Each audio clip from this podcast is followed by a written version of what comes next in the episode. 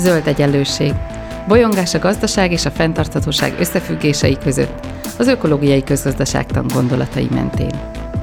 Beszélgetés mindazokkal és mindazoknak, akik mernek kérdőjeleket tenni, a megkérdőjelezhetetlen mellé is.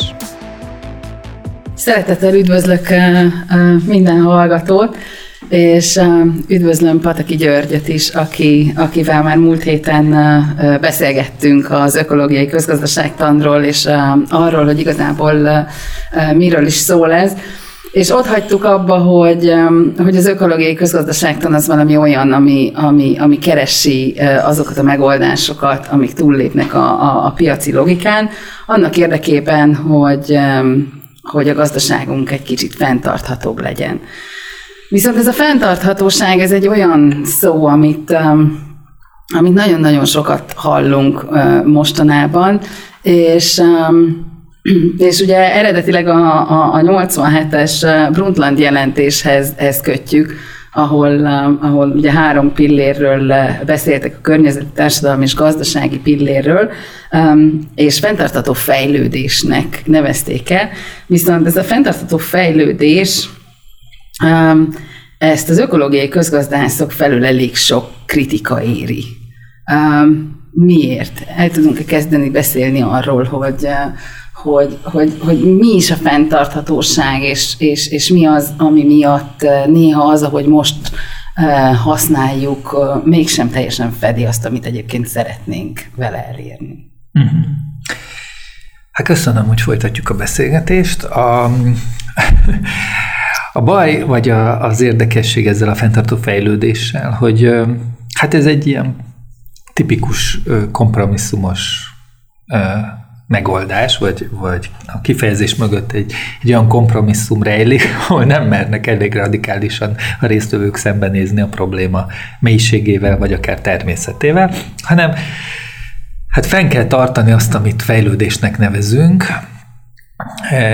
és ugye már ez is problémás, mert épp a fejlődéssel van probléma, amit ugye rögtön növekedésre fordítanak le, fenntartható növekedés, vagy zöld növekedés, ha az é út nézzük most. Tehát, hogy, hogy az egész tulajdonképpen nem mer, és nem vállalja azt, hogy szembenézzen, hogy a probléma sokkal mélyebben kódolt, a probléma a növekedésre, a fejlődés mániára beállított attitűdjeinkkel és, és intézményrendszerünkkel van baj, és ez az, ami fenntarthatatlan. Tehát tulajdonképpen egy oxymoron, egy önellentmondás arról beszélni, hogy van olyan, hogy fenntartó fejlődés. Ezért ugye sokan már inkább fenntarthatóságról beszélnek. Ráadásul a három pillér megközelítés is teljesen nonsens, természettudomány szempontjából mindenképp, mert hát a gazdaság az, az nem egyenrangú a természettel és a társadalommal sem, a gazdaság része a társadalomnak, ami meg része a természetnek. Tehát ugye itt inkább a Polányi Károly nagy magyar, társom, magyar származású társam tudós ö, ö, gondolata a beágyazottságról a fontos, hogy a természet a nagyobb rendszer, ebbe ágyazódik a mindenkori emberi társadalom, és ebbe ágyazódik ö, a mindenkori gazdaság. És ugye mondjuk a rendszer elméletből elég erősen következne, hogyha ha akkor fenntarthatóságról beszélünk, akkor az nem lehetséges, hogy a gazdaság logikája az ráteszpeszkedik a társadalomra, már pedig Polányi a Nagy átalakulás könyvben ezt írta meg, és ezért beszélő piaci társadalomról, hogy a gazdaság piaci, a piaci logika elkezdett kiterjedni és rátelepedett a társadalmi életünk egy csomó területére. Emlékezzünk csak, hogy vállalkozó önkormányzat, vállalkozó nemzeti park és hasonló bődületes ideológiák és gyakorlatok indultak el sajnos. Ez persze nagyon hasznos volt azoknak, akik ebben tanácsadóként közreműködtek és okoskodhattak, mint piaci szereplők, és közben pusztították a társadalmat szó szerint ezzel, a, a, és egyéb azokat a logikákat, amik a társadalmat fenntarthatóvá teszik. És ugyanígy, hogy a természetnek legyen ára, a természet adja el magát, az ugye megint a gazdaság piaci logikáját akarjuk kiterjeszteni a természetre. Tehát miről beszélünk? Tehát ez egy teljes nonsens. Miért nem úgy gondolkodunk, hogy a természet részei vagyunk, és akkor a, a, úgy kell viselkednünk, hogy a természet az megmaradjon, ne sérüljön, hiszen ő az anyánk, ugye, földanya, tehát ez egyértelmű, ki az, aki úgy él, hogy pusztítsa a saját otthonát, családját, szeretteit, hát ez csak a legnagyobb őrült teheti. És ugyanezt mondhatjuk a társadalomra is, tehát nagyon jól tudjuk, hogy, hogy magányosan életképtelenek vagyunk, mint faj. Az emelt ki minket, hogy kooperálunk. Az összes neurobiológiai, meg agykutatás mindenről szól, az együttműködő ember. Tehát nem a verseny, megint csak a piac logikája az, ami az ember emberré teszi, vagy ö, akár az életét jóvá teszi, hanem az együttműködés természettel, társadalommal, egymással. Ezen belül persze lehet találni a piacnak, a versenynek apró cseprő helyeket, ahol hasznos számunkra. E- És nem azt jelenti, hogy tüzelvassal kiírtjuk ezt a logikát. De ez a logika vágta át az uralmat, és ebbe a logikába meg nincs belekódolva az együttműködés, csak akkor megéri nekem. Kalkulálok. Hát ez nem együttműködés, ha azon gondolkozom, hogy megéri vagy nem éri. Az együttműködés ez egy őszinte, bizalommal teli odafordulás, azért, mert ő is olyan, mint én. Azért, mert ő is számít, ugyanúgy, ahogy én. Legalább annyira, ugye. Tehát, ha nem ez a logika kódolódik egy társadalomban, akkor nem beszéltünk fenntarthatóságról. Most lehet, hogy kicsit filozófiai irányba vittem, de igazából, vagy társadalomelmélet irányba, de igazából erről van szó, és az ökológiai közgazdaságtan azt ezzel néz szembe, és azt mondja, hogy a természet, és ezért fogadja el a limits to growth, vagy a növekedés korlátai, azt, azokat a modelleket, mint a hetvenes években a Midos házaspár és társai kidolgoztak, lehet kritizálni, és kell is. De tulajdonképpen volt egy nagyon fontos üzenete, és ez az a rendszerelmélet üzenet, hogy itt van egy nagyobb rendszer, aminek a logikájának kellene korlátot szabni, ha, ha ilyen negatívan akarjuk fogalmazni, de igazából lehetne csak annyit fogalmazni, hogy hát tiszteletben tartjuk. Mert hogy ezért vagyunk emberek, mert ezt belátjuk. Ezért vagyunk értelmes, homo sapiens sapiens. És ugyanígy a, a, a szolidaritást nem rombolhatja a társam kötőszövetét, az együvé tartozás nem rombolhatja a verseny, ami pedig a munkahelyeken is tesznek manapság, e, és, és, és terjed ez az ideológia még ugye az egyetemeinken is. Tehát ez, ez mind ezzel kéne szembenézni, és akkor ezért, ahogy mondtad, hogy túllépni a piaci logikán, helyére tenni a piaci logikát. A piaci logika egy eszköz. Egy csomó kontextusban segít, egy csomó kontextusban jó, de általános társadalomszervező erőként megbukott. Ezt most sem mondjuk ki, ahogy szerencsére a Fridays for Futures gyerekmozgalom nagyon helyesen kimondja, és sürget minket felnőtteket, hogy nézzünk ezzel szembe, hogy az a világ, legalábbis ebbe a kultúrkörben felépítettünk, az csődöt mondott.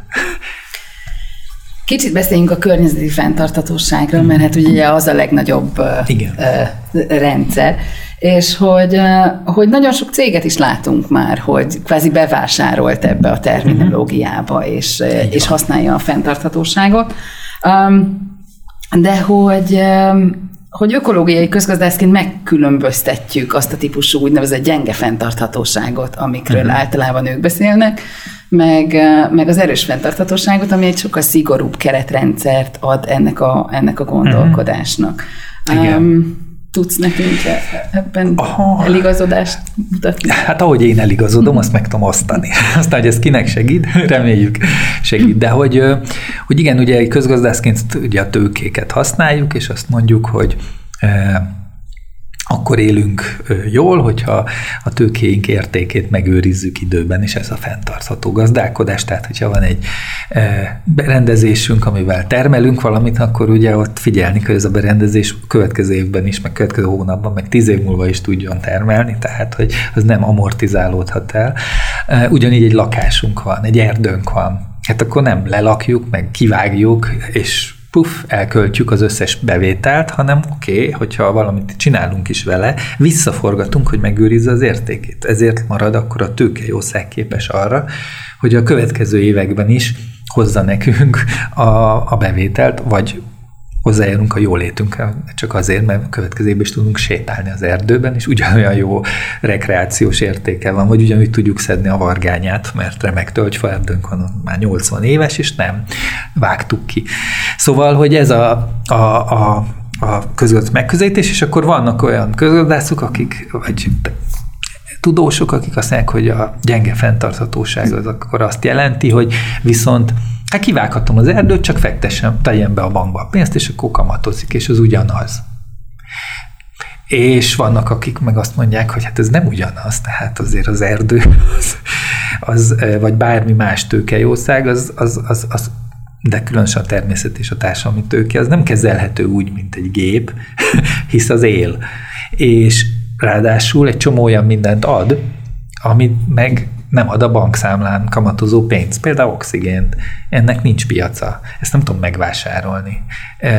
Meg ez a sétálás is, tehát, és ennek a rekreációs és lelki, mentális felüdülés értéke. Tehát ezt megint csak ugye az, belerakjuk a piaci logikába, a pénz logikájába, és a csomó közül azt mondja, hogy nem baj, hogy miért baj, hogy kipusztulnak a fajok. Hát az csak a lényeg, hogy amikor kipusztítjuk, az a bevétel, amit így szerzünk a kipusztítás részt, azt befektessük másba. Na de itt megint... Hát ez azt jelenti, hogy ugye... Um... Egészen addig nem baj, hogyha ha veszítünk ö, ö, természeti tőkét, hogyha igen, ember által így alkotott van, tőke lesz, igen, belőle.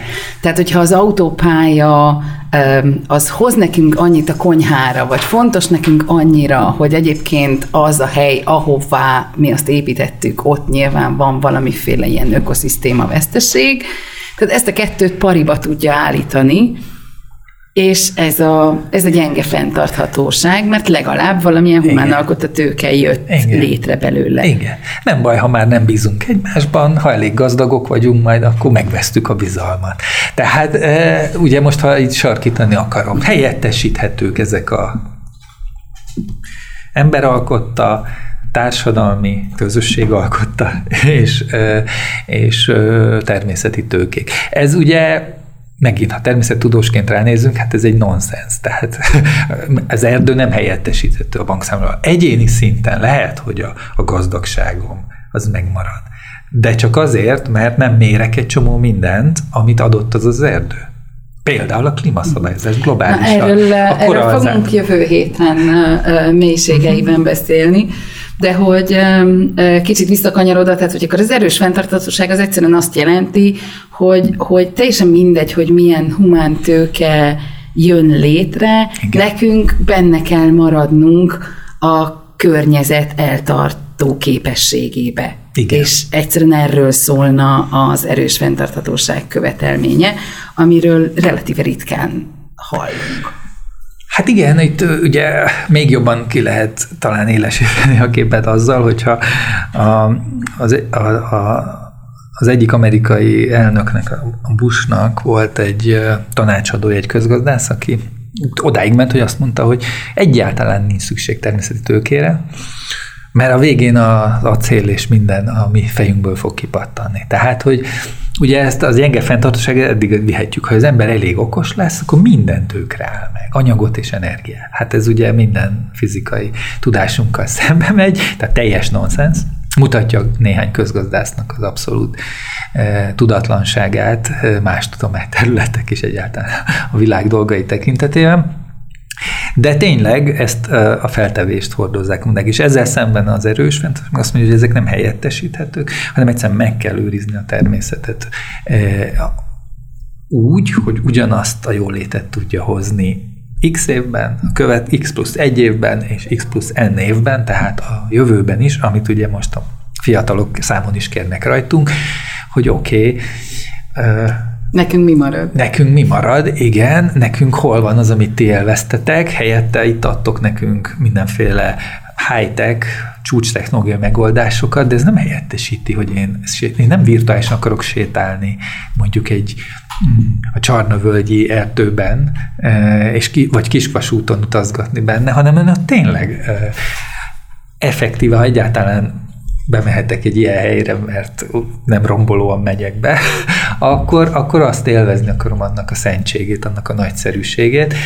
Ezt nem lehet visszaadni virtuálisan, tehát ezek nem helyettesítik egymást. És ugyanígy Nobel-díjas közgazdász is volt, aki azt mondta, hogy hát egyik faj kipusztul, majd helyettesítjük egy másikkal. Hát ez nem így van, mert mindegyik egyedi. És ezzel elszegényítettük. A rendszernek a része. A rendszernek a része. Igen, van még egy látványos metafora egyébként, amit lehet említeni, ez ugye a szegedshúzogatók, hogy, hogy ül, ülsz a repülőn, és akkor azt látod, hogy valaki elkezd kihúzogatni ugye a, a kis szegecseket a repülőből, és hát ez ugye azért elég furcsa lenne, ilyet látnánk, de hát ezt csináljuk. Szegecsek ugye a fajok. És ugye elég idegesek lennénk, ha ilyen lenne. Ezt ugye teljesen irracionálisnak látjuk, sőt veszélyezteti az életünket, tehát azonnal belépnénk. Most meg azt mondjuk, hogy ja, hát ha a bengáli tigris kipusztul, hát mi közöm van nekem? Hát de az lesz, hogy nem tudod, hogy melyik szegecs az, amit ha épp kihúztak, attól zuhanunk le. Tehát, hogy ez egy összetett rendszer, nem véletlen alakult így. Itt neki minden... Minden elemére szükség van, de legalábbis nem tudjuk, hogy melyik elem, és hogy jövünk ahhoz egyébként, mint egy elem, hogy mi döntsünk a többi elemről. Tehát ez egy másik kérdés, amivel nagyon komolyan szembe kéne néznünk, hogy hogy lehet egy olyan, nem tudom, társadalomfilozófiát, vagy kozmológiát, vagy vallást, vagy bárminek is nevezzük, kialakítani és azt szerint élni, amelyik nem tisztel más elemeket ebből a rendszerből. Tehát akkor az, az egy pusztító, amelyik lenézi, hogy a bengáli tigris az kevesebbet ér, mint én. Hát ez, ez, ez a másik, ami ugye ezzel a fenntartósággal összefügg, hogy ezt tulajdonképpen egy, egy, egy morálnak kellene lennie, ami kódolva kellene, hogy legyen a társadalmi intézményeinkbe, a családtól kezdve a mindenféle viselkedési normáig, az állam működési logikáig, a vállalatok, ha vannak egyáltalán, a gazdasági szervezetek, nevezzük őket így, logikáig. Ennek kéne kódolva lenni, nem a profitnak. Mm-hmm. Tehát ugye a fenntartóságnak kéne kódolva lenni. Erre jött el a huszonegyedik század most már last minute, utolsó pillanata tulajdonképpen, hogy radikálisan kellene ezt a erős fenntartóság, ha így akarjuk nevezni, kódrendszerét belerakni, és nem is működhetne semmi ezzel szemben. Ami uh-huh. ezzel szemben működtetik, annak az ellen fel kéne lépni a jognak, az ellen fel kéne lépni mindenkinek, tehát gyakorlatilag nem lehetne ezt csinálni. És senki nem is akarná, mert az immorális is lenne, meg jogszerűtlen is lenne, tehát az ugye megvetés tárgya lenne, ha így viselkedne valaki. Ma pedig az a norma, aminek sajnos még mindig, aminek éppen hogy a megvetés tárgyának kéne lenni. Uh-huh. Tehát akkor ez a, ez a legnagyobb rendszer, a környezeté, és hogyha megyünk beljebb, akkor azt mondjuk, hogy, hogy ott a társadalmi fenntarthatóság. Mm. És uh, általában, amikor fenntarthatóságról beszélünk, akkor, akkor szinte mindenki csak a környezetire asszociál, holott ugye ennek van egy, egy nagyon erős társadalmi uh, uh, része. Mi az a társadalmi fenntarthatóság? Hát itt sokan sokféleképpen fogalmazták meg, de ami nekem nagyon sokat adott a gondolkodásomhoz, az az, az, az egyik Nobel-díjas közgazdász, az Amartya Sennek a, az úgynevezett képesség elmélete, vagy a képességeken alapuló megközelítés, amit meg azt mondja, hogy, hogy úgy kellene az intézményre társadalmunkat berendezni, hogy, hogy mindenkinek megteremtsük azt a lehetőségét, hogy a képességeivel élni tudjon, azokat fejleszteni tudja, és magam által megfogalmazott, megfogalmazott, meg a közösség által megfogalmazott jó élet tehát legyen esélye megvalósítani. Aztán, hogy ennek milyen fokát, meg milyen mértékben, az már az ő felelőssége. Az De hogy ez a jó élet, ez nem megy ellen éppen a, a, az erős környezeti fenntarthatóság? Az én szememben nem, akkor, hogyha a képesség és a képességhalmazunkat a, úgy alakítjuk ki a társadalomban, hogy ugye kódolva van a, az ökológiai szempont, tehát hogy azt nem haladhatjuk meg, mert akkor tulajdonképpen úgy élnénk, ahogy mondtam, ami hát túllép azon, amit szabad, ami morális, és ami, ami, ami ennek nem lenne szabad, hogy lehetséges legyen. És ugye csomó társadalom ezt kialakította az emberiség történetében, tehát hogy, hogy igazából lehetne tanulni egy csomó példából, ahol ez kódolva volt a viselkedési normákban, a társadalom döntéshozatali rendszerében például. Amikor összeülnek, akkor például úgy döntenek, hogy milyen lesz ez, hogy lesz hatása az unokáinkra. Nem azon gondolkoznak, hogy nekünk ez profitot hoz itt és most, és a következő hónapban. Tehát miért nem lehetnének olyan szervezetek, amikor összeülnek, akkor azon gondolkodnak, hogy ha én most ezt meglépem, akkor mi fog történni az unokánk? Mi fog történni más fajokkal? Mi fog? Hát ha ugye ez lenne kódolva, akkor ez egy, egy teljesen más világ lenne, és ilyen értelemben akkor azon belül már ez, hogy mindenki tudjon úgymond a jó életre menni, ez nem állna szembe. Most persze, igen, most a jó élet az kb. Tényleg azt jelenti, tehát jó, hogy ezt mondod, mert ha a mostani intézményi felépítést nézzük, akkor jó élet az, hogy hú, mennyit keresek. És minél többet keresek pénzben, annál nagyobb a társadalmi státuszom, annál befolyásosabb leszek egy csomó mindenre. Lásd ugye a nagyvállalati vezetők befolyását. Sokkal nagyobb, mint a választópolgároké, akik pedig ténylegesen kellene, hogy az ő szempontjaik vezéreljék a, a, a döntéseket. És ez ugye mind rejtett, mert igazából nem is tudjuk pontosan kik ők, meg mik, meg hogy is, mi is a preferenciák, mit csinálnak, tehát ez mind a függő, meg zajlik, de zajlik, ezt mindannyian tudjuk. E- És mert ők kapják például az adómentességet, nem mi. Tehát ebből tökre látszik, hogy ő nekik van olyan tárgyalóképességük, nekünk meg nincs.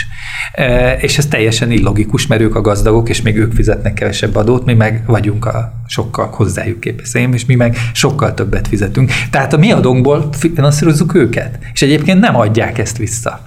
Ezt ők is tudják. Hát jót nevetnek, és hazaviszik. És a gyerekeiknek persze jó lesz meg az ő maguknak. De hát szóval, hogy ezt a társadalmi...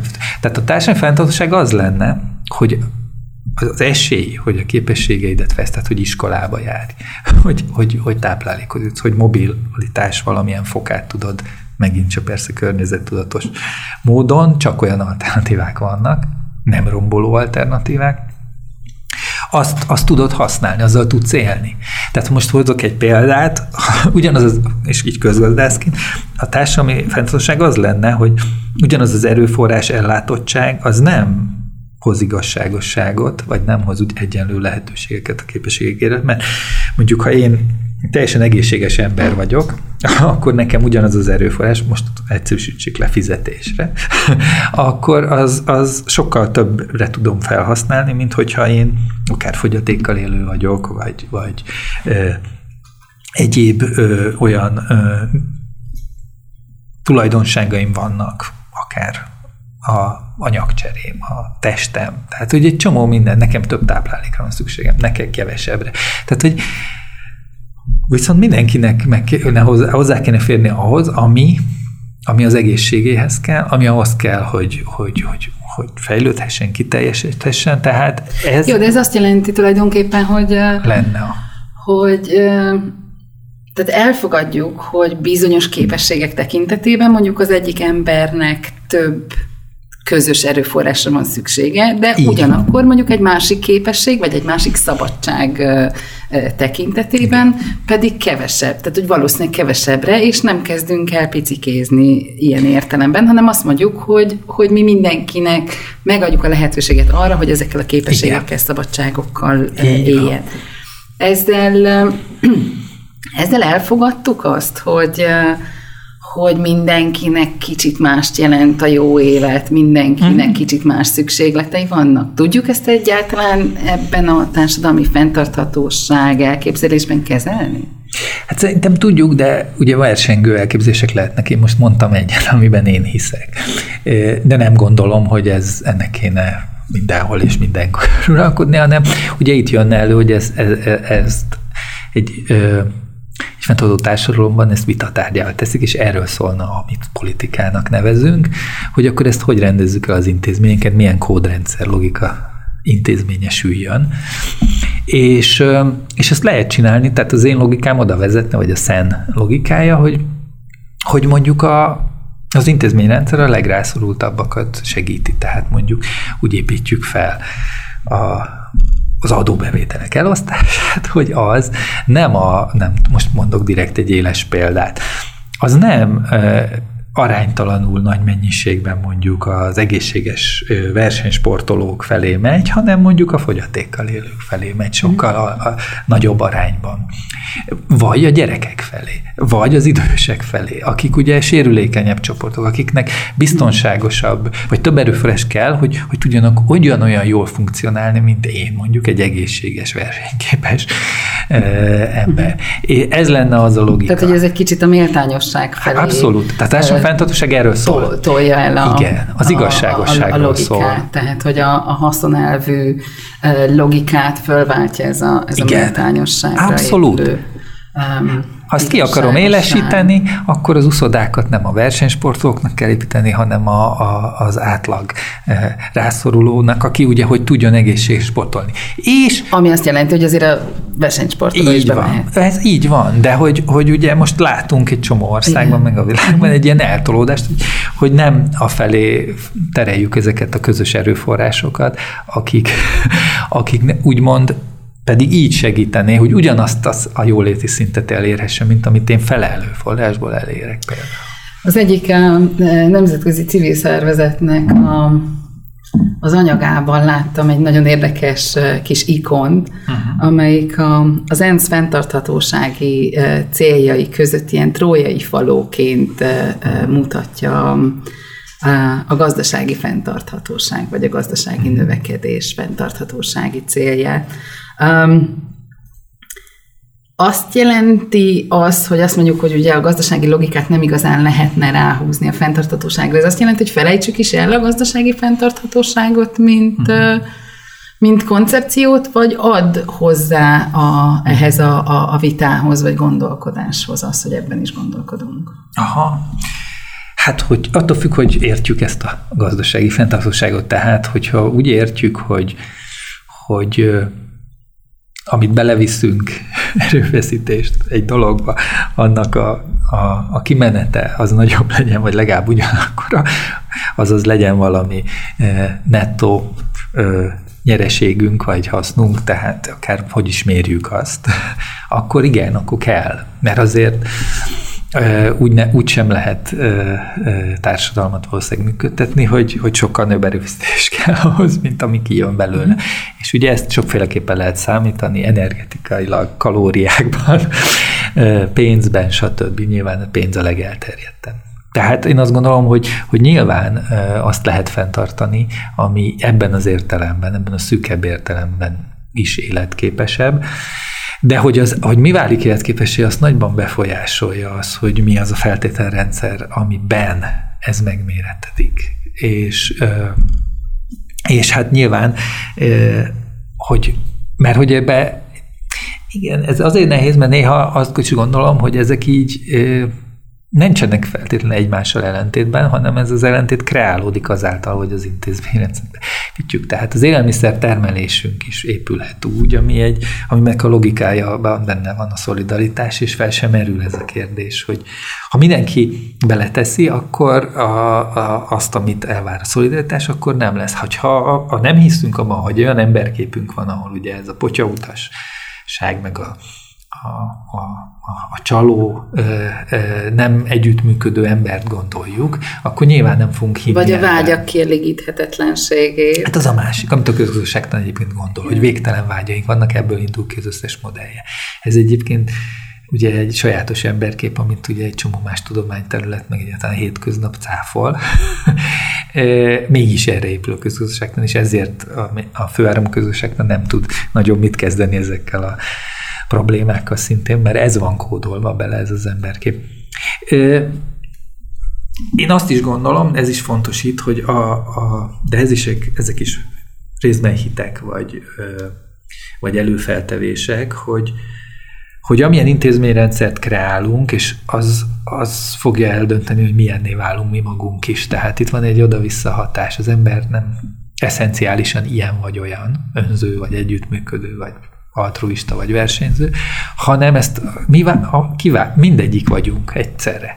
És hogy melyik erős, vagy erősebb, mint a másik, azt, azt a kontextus, az intézményi közeg dönti el. Mi felépítettünk egy olyan intézményi közeget, ahol mindenki gyerekkortól a versenyre és a másikra nem való nem figyelésre kell nevelni, ezt hívják piaci társadalomnak, mert így leszel sikeres, fiam, lányom.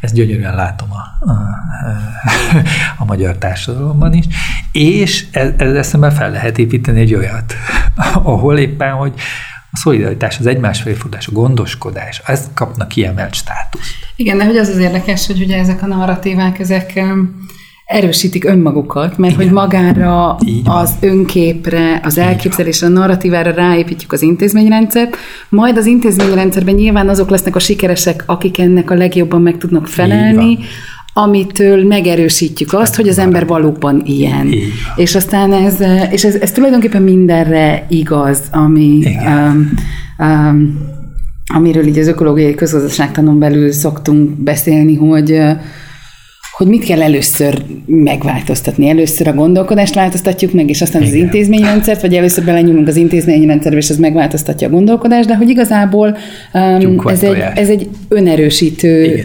folyamat, amiben valahol már bele kéne nyúlni. Vagy, a, vagy, a, vagy, az, vagy mindenhol, igen, ideális esetben.